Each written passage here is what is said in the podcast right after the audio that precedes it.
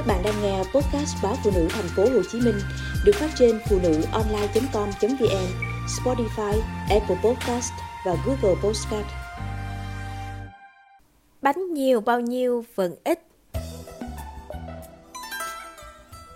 Đi đám dỗ quê xưa, người ta không mang bao thư tiền mà chỉ là lít rượu, con gà hay ký thịt.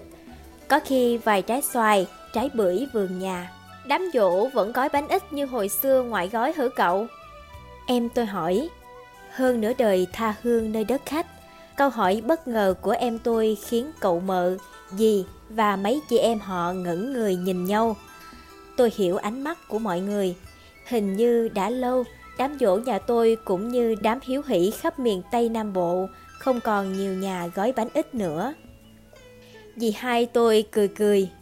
Gói bánh chứ con, gói chứ mai nhà mình gói bánh. Dì khẽ quay đi, giọng nhỏ dần như tiếng nghẹn.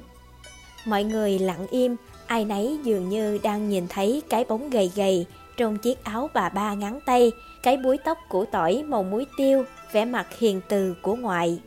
Ngoại ngồi đó, giữa bộ đi văn thoăn thoắt, bắt bột cho các dì, các mợ gói bánh ít. Ký ức của gần nửa thế kỷ trước Lúc nào có dịp trỗi dậy là trào dân trong chúng tôi những cảm xúc không sao diễn tả được. Trên vùng quê nghèo khó và thiếu thốn ấy, đám dỗ như ngày hội của cả dòng họ, làng xóm.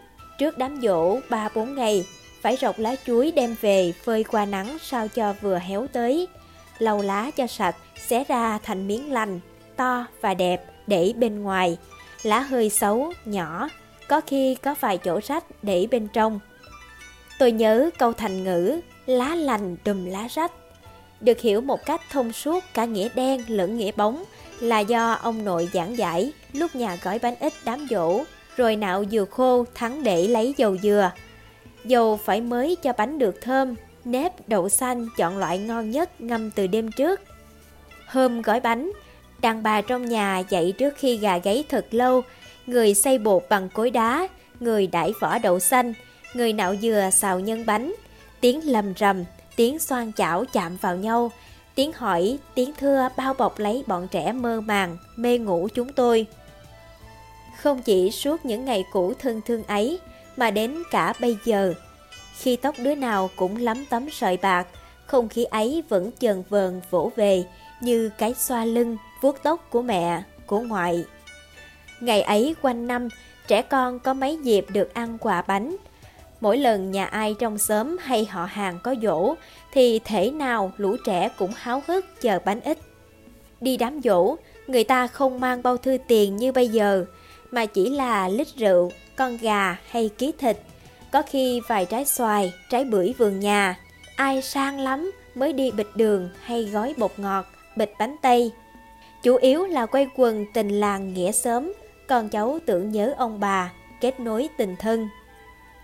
Khi khách ra về, bao giờ cũng được gia chủ gói theo bột bánh ít cho trẻ con ở nhà.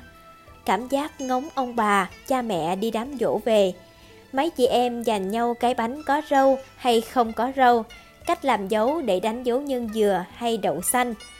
Đứa được bánh nhân dừa là hả hê, còn đứa được bánh đậu xanh thì mặt mũi méo xẹo.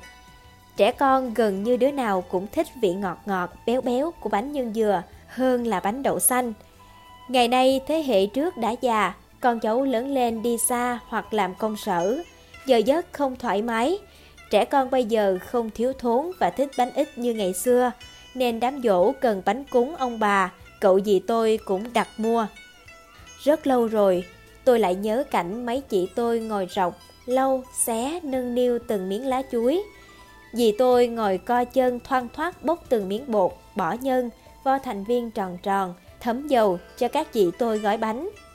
Những cái bánh hình tam giác, có cái mang râu, có cái không, nằm ngay ngắn trên sàn, như cảnh mười mấy chị em cùng một bà ngoại chúng tôi chen chúc trên chúc trên chiếc giường siêu quẹo trong mái lá ngày não ngày nao ở nhà ngoại.